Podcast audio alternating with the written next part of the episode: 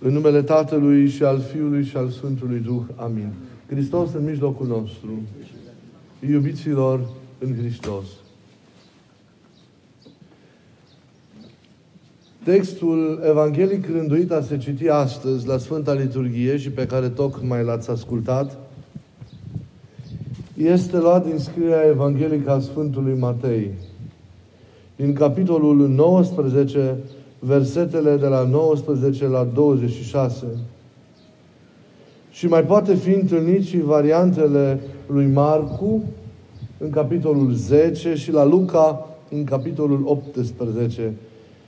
El, textul, ne relatează povestea unui tânăr, probabil, cum vedem din celelalte variante, al unui tânăr bogat, interesat de calea mântuirii, care vine la Isus și își pune această problemă a moștenirii vieții celei veșnice. El se află în căutarea unui model și a unei rețete prin care să dobândească viața veșnică.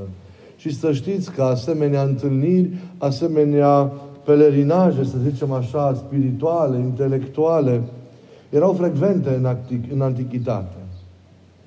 El vine și îi pune lui Isus o întrebare fundamentală. Cum se poate dobândi viața veșnică?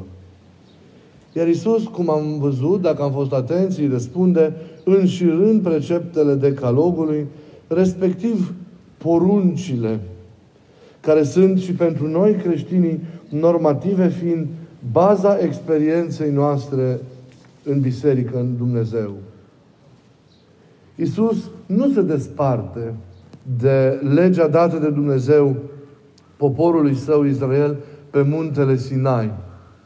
El nu o anulează, nu o critică, nu o disprețuiește, în nicio formă nu o dă la o parte. Merge însă în profunzimile ei. Legea trebuie împlinită, adică trebuie să ajungă la deplinătate, să conducă la desăvârșire. Hristos arată desăvârșirea ei, arată, indică sensul ei cel mai înalt. Pentru că El este noul Moise, așteptat să vină și care, iată, pe noul Sinai, din muntele Evangheliei, oferă nu o altă lege, ci desăvârșirea acestei legi prin astfel de trimiteri cum sunt, cum este, mai bine zis, trimiterea pe care o oferă tânărului din Evanghelia de astăzi. Prin aceasta îl arată plinătatea legii. Ea trebuie, în urmă, să conducă la iubire. La iubire de Dumnezeu și la iubire, la iubire de oameni. Nu este destul, vedem, doar ne arată Isus să împlinim anumite porunci. Să nu ucidem, să nu desfrânăm, să nu furăm, să nu fim martori mincinoși, să nu mințim și așa mai departe. Ci toate aceste lucruri trebuie oprite de la însăși rădăcina lor, de la gândul cel rău, care este bolnav de la început și care produce atâta pagubă, iubiților, atâta pagubă sufletească. Vedeți, Hristos ne ajută să mergem mai în profunzimea lucrurilor. Pentru că nu e destul să nu omori pe cineva. Dacă în gândul tău l-ai ucis cu judecata, l-ai ucis cu condamnarea, dacă în gândul tău, practic, tu l-ai dat pe el la o parte sau mai rău, el nu mai există pentru tine. Nu este nici de cum împlinită aici porunca aceasta, vedeți, să nu, să nu ucizi. Revenind la trimiterea la, la decalog pe care o face Isus, tânărul nu pare mulțumit. Dacă numai atât trebuie făcut pentru a intra în viață, atunci el a făcut deja totul. Dar este departe de a se simți împlinit. A împlinit poruncile și totuși simțea că mai e ceva pentru el că nu este suficient, că mai este o măsură pe care el trebuie să o ajungă, o măsură pe care el trebuie să o atingă în experiența sa de viață. Și cumva vine la Isus rugându-l să-i arate această măsură, să-i arate acest punct pe care el e important să-l împlinească în viața sa. Deci nu se simte împlinit, deși împlinește legile și este un lucru adevărat. Pentru că Isus îl simpatizează, pentru că Isus se miră de el, e încântat de el. Dovada, el încă se frământă, încă îl vedeți, dacă vine la Isus, este neliniștit. Încă caută soluții, așteaptă, așteaptă răspunsuri. Isus știindu-i inima, Iisus știindu-i căutarea, ridică ștacheta și indică perfecțiunea, îi indică desăvârșirea la care el personal trebuie să ajungă. A nu face răul nu înseamnă împlinirea de plină virtuților. Și păgânii și și pot să ajungă la un astfel de nivel de, de, de experiență, de religiozitate. Pasul decisiv e făcut prin sacrificiul de sine. Să poți renunța la ceva ce te leagă de această lume pentru a intra în împărăție. Și acest lucru să-l faci din dragoste față de Dumnezeu. Iată un punct care ține de desăvârșire. Tânărul va demonstra, din păcate, un decalaj între voință și putință. Una vrea, dar alta poate. Iisus îi descrisese la început un ideal accesibil, comun, orice iudeu ce respecta pozitiv legea îl avea. Tânărul însă vrea mai mult, vrea desăvârșirea. Primul ideal se atinge în coordonatele unei vieți normale și tânărul acesta, cum ziceam, a făcut deja acest, acest lucru. Al doilea presupune desprinderea sa de cele lumești sau de anumite aspecte ce țin de lumea aceasta, lucru pe care el încă, cum știm sau cum ne dăm seama sau cum vom vedea, nu a reușit să, să-l împlinească.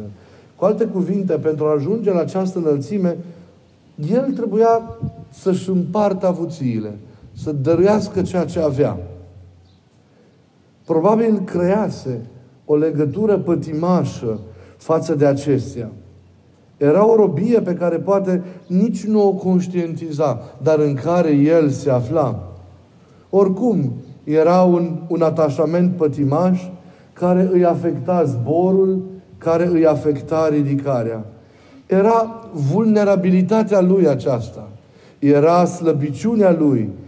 Era acel ceva de care el trebuia să se elibereze pentru a cunoaște cu adevărat libertatea interioară de care, ajutându-se să se, sau în care strân, el să se poată ridica liber la Dumnezeu și să poată să-și împlinească chemarea aceasta, chemarea aceasta a, a Sfințeniei. I-a fost greu, el nu a reușit acest lucru. E marea lui probă la care, din păcate, din păcate pică. Tânărul nu are puterea de a-și birui această legătură, de a-și depăși acest handicap. Nu înseamnă că el nu se va mântui, ci doar că va fi greu cu desăvârșirea. Departe de a fi blamabil, cazul său stârnește compasiune, stârnește simpatie. Nu are cum să nu-ți fie drag de un astfel de tânăr preocupat, chiar dacă el nu reușește să biruiască până la capăt. El pleacă trist, dar nu învins. E ca un elev care și-a luat examenul cu o notă onorabilă, însă nu cu nota maximă. Pentru că desăvârșirea ține de nota maximă și noi avem această chemare ca și creștini de a atinge această desăvârșire, de a lua nota, nota maximă. Toți avem, iubiții mei, vulnerabilitățile noastre – nu a fost, vă dați seama, în acest context, problema în general pusă a bogăției. Nu înseamnă că dacă ești bogat nu te mântuiești, după cum și dacă ești sărac te mântuiești musai. Nu. El a avut o problemă personală cu materialul. Avea acest atașament care îl ținea robit, care îl ținea legat de realitățile de aici. A dezvoltat o, un astfel de atașament pătimaș față de bogățiile sale, față de, în sfârșit, lucrurile pe care, pe care el le avea. Și Isus a cunoscut această legătură interioară. A cunoscut că aceasta era frânghia care pe el îl ținea și mereu îl trăgea jos, împiedicându-l să se înalțe tot mai sus, până la unirea cu Dumnezeu, câtă vreme era un tânăr onest și curat și care a împlinit poruncile legii. Ceea ce nu e un lucru ușor și nu e un lucru puțin într-o lume care, ca și astăzi, cu siguranță, a fost o lume cu de toate, amestecată, cu compromisuri, cu provocări, în care și binele și răul și lumina și, și, și întunericul au fost, a fost amestecate. Nu i-a fost ușor, dar a reușit. Și ceea ce e splendid la el, că își dorește mai mult decât o a împlini formal legea. El dorește această înălțime pe care Isus o oferă. Și aceasta este a noastră pentru că suntem creștini, suntem al lui Isus. Să nu existe nimic care să ne împiedice să ne înălțăm spre Dumnezeu. Să nu existe nimic care să ne lege. Să nu existe nimic care să ne tragă înapoi. Să nu existe nimic care să ne zădărnicească zborul acesta spiritual. Toți, repet, avem vulnerabilitățile noastre. Moștenim o fire care este marcată de cădere, o fire care este îmbolnăvită, întoarsă înspre rău, care are atașamentele ei pe guboase. Toți avem rănile acestea ale noastre în fire, care se cuvin a fi tămăduite. Pe acest fundal general sunt așezate aceste răni, aceste neputințe, aceste neajunsuri, specificitățile noastre pătimașe, slăbiciunile noastre particulare, unice, călcâiul lui Ahile, unul sau mai multe pe care, le, pe care le avem sau pe care le putem avea. Oare ni le cunoaștem? Suntem conștienți de slăbiciunile noastre? Pentru că nu sunt multe. Fiecare avem în propriile noastre înclinații.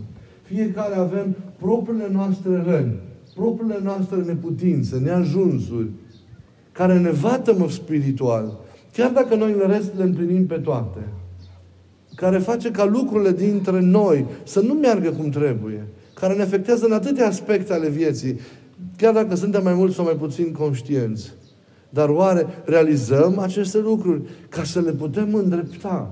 Avem o astfel de cunoaștere obiectivă, realistă față de noi înșine? Fără îndreptățirea aceasta de sine egoistă care mereu pune în întuneric și nu, nu face să le luăm în seamă nepuțințele noastre. Le avem fiecare. Întrebarea este dacă le realizăm și apoi au doua întrebare este cât luptăm cu ele și cum luptăm cu ele. Pentru că toți trebuie să fim animați de acest ideal, de a intra în viața veșnică, de a o avea încă de acum. Noi știm că viața veșnică nu e o realitate care va veni doar la finalul istoriei lumii acestea sau istoriei noastre personale când ieșim din scena vieții acesteia. Viața veșnică, viața care vine de sus, viața care vine de la Dumnezeu, este o realitate care pătrunde în istoria mare și în istoria noastră personală, care pătrunde în viața noastră și o transformă, infuziază vieții acesteia energiile dumnezeiești și o face pe ea însă să fie veșnică, să fie stătătoare, să fie dumnezeiască, să fie sfântă. A trăi viața lui Dumnezeu, a trăi viața în Dumnezeu, cu Dumnezeu, e o consecință a întâlnirii și a unirii cu El. O putem avea, chiar dacă poate experiența ei de plină o vom face în, în, în, în existența care urmează și pentru care viața de aici e o pregătire, dar și un examen. Dar facem, facem această experiență. Ar trebui să ne preocupăm mai mult de o rânduire în această lume, să fim preocupați de o rânduire noastră veșnică. Mai mult decât cele ce vor fi în această lume, să fim preocupați de cele ce vor fi în veșnicia noastră. E normal să ne așezăm și aici, să ne rostuim și să trăim frumos și responsabil viața, dar nu uitând că existența noastră nu se desfășoară doar pe orizontalul acestei vieți, doar aici. Viața noastră de plină nu este închisă doar în aici acum, ci ea, ea ține și de ceea ce e dincolo de, de lumea în care trăim, dincolo de spațiu și de timp. E viața pentru care ne pregătim și care este adevărata și de plină viață. Iar viața noastră, dacă nu curge spre aceasta, viața de aici, nu este o viață, nu este o viață împlinită. Ați observat probabil că Mântuitorul are o particularitate în adresarea pe care o face acestui, acestui tânăr, care vine și întreabă de această viață, viață veșnică. Mântuitorul nu îi spune acestuia, dacă vrei să moștenești viața veșnică, ci zice foarte frumos și, și, și foarte sugestiv, dacă vrei să intri în viață, viața cu mare, dacă vrei să intri în viață. Iisus ar fi putut relua expresia folosită de cel tânăr, dar, dar nu o face. El folosește intenționat această expresie, dacă vrei să intri în viață. Sugerând lucruri deosebite. În primul rând, Isus evită logica comercială a tânărului. Și cam așa gândim, din păcate, foarte mulți. Viața veșnică ar fi o marfă pe care o putem achiziționa făcând o anumită investiție de timp, de energie, de fapte bune și așa mai departe. Credem cumva că viața veșnică se cumpără în forma aceasta ca la un târg. Și trăim de multe ori în logica aceasta. Că facem nevoințele noastre ca să moștenim viața veșnică. Ne rugăm ca să avem viața veșnică. Facem fapte bune ca să avem viața veșnică. Dar viața veșnică nu se cumpără. Viața veșnică nu se dobândește în forma aceasta. Ea se primește ca pe un dar. Ca pe un dar care este oferit de harul, de harul lui Dumnezeu, dincolo de orice efort uman. Viața veșnică este Domnul însuși. Pentru care tu împlinești lucrurile acestea? Am împlinit virtuțile, a împlini, iată, înălțimea aceasta a poruncilor, adică Evanghelia, este un act pe care îl facem din iubire. Pur și simplu, un act liber și dezinteresat. Un act care ne știm că ne împlinește pe noi ca și oameni. Atât interes există în rugăciunea noastră și nevoința noastră. Și atât de puțină iubire față de cel cu care stăm. Și care știe oricum situațiile în care noi suntem. Facem mereu ceea ce facem în viața spirituală pentru a dobândi ceva. Pentru a primi ceva de la El. Ca și că rugăciunea e butonul care ne face ca El să ne ofere un lucru sau altul pe care noi îl căutăm. Nu asta este logica în care trebuie să împlinim lucrurile. Toată lucrarea viață, vieții domnicești trebuie să fie izvorâtă din iubire, din păsare, din responsabilitate, din faptul că îl iubim pe El și că e natural așa să trăim. E firesc ca în maniera aceasta să împlinim lucrurile. Să putem să le facem pur și simplu că iubim. Apoi, Isus vede, apropo de această intrare în viață, vede începutul ei ca pe, ca pe o inițiere, ca pe o nouă naștere, ca pe o naștere duhovnicească a fiecăruia dintre noi intri în viață convertindu-te, schimbându-ți inima, transformându-te, înnoindu-te întru totul. Intri ca un prunc nou născut. Viața de aici e simplă, e comună, e statică, e neîmplinită, e fără destinație, dacă în timpul ei, cum spuneam, nu învățăm să intrăm în adevărata, în adevărata viață. Dar în adevărata viață se intră născându-ne.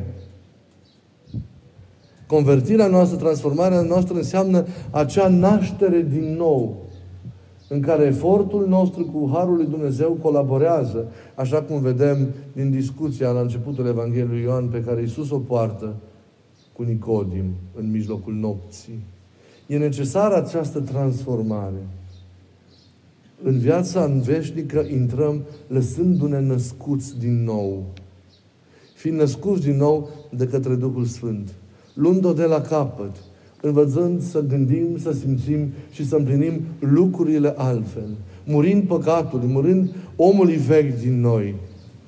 Și atunci, dându-ne pe noi la o parte, putem să facem loc Lui. Putem să primim în noi viața. Viața care vine de la El. Viața care nu se împuținează. Viața care nu cade. Viața care ne pune deja în veșnicie viața datorită căreia nu vom mai muri atunci când murim. Și atât de important să o dobândim. Uitați-vă la băiatul ăsta din Evanghelia de astăzi. El a parcurs un drum pentru a veni la Isus și pentru a-L întreba ce să mai facă pentru a moșteni viața, pentru că îi se părea că împlinirea obiectivă a poruncilor nu era de ajuns. Simțea el că mai este un mai mult. Nu știm dacă plecând mai atunci sau mai târziu a împlinit acest mai mult. Dar el ținea de acea eliberare interioară, de legătura pe care, de atașamentul pe care le avea față de cele materiale. Un creștin, un om al Dumnezeu trebuie să fie liber. Ei, noi avem atâtea lucruri care ne leagă. Ca să intrăm în veșnicie, ca să ne naștem, suntem chemați, iubiții mei, să ne eliberăm de tot ceea ce ne leagă de tot ceea ce ne poate limita. de tot ceea ce ne poate încorseta, de tot ceea ce ne poate ține în captivitate. Pentru că doar în libertate, liber de orice patimă, de orice atașament păgubos, noi putem să ne îndreptăm înspre Dumnezeu. Altfel, mereu, într-un moment sau altul, va fi ceva ce ne va trage înapoi. Să nu lăsăm ca nimic să ne tragă înapoi. Nimic să nu ne lege de această lume în forma aceasta pătimașă și căzută. Așa să ne ajute Dumnezeu pe toți, să fim liberi.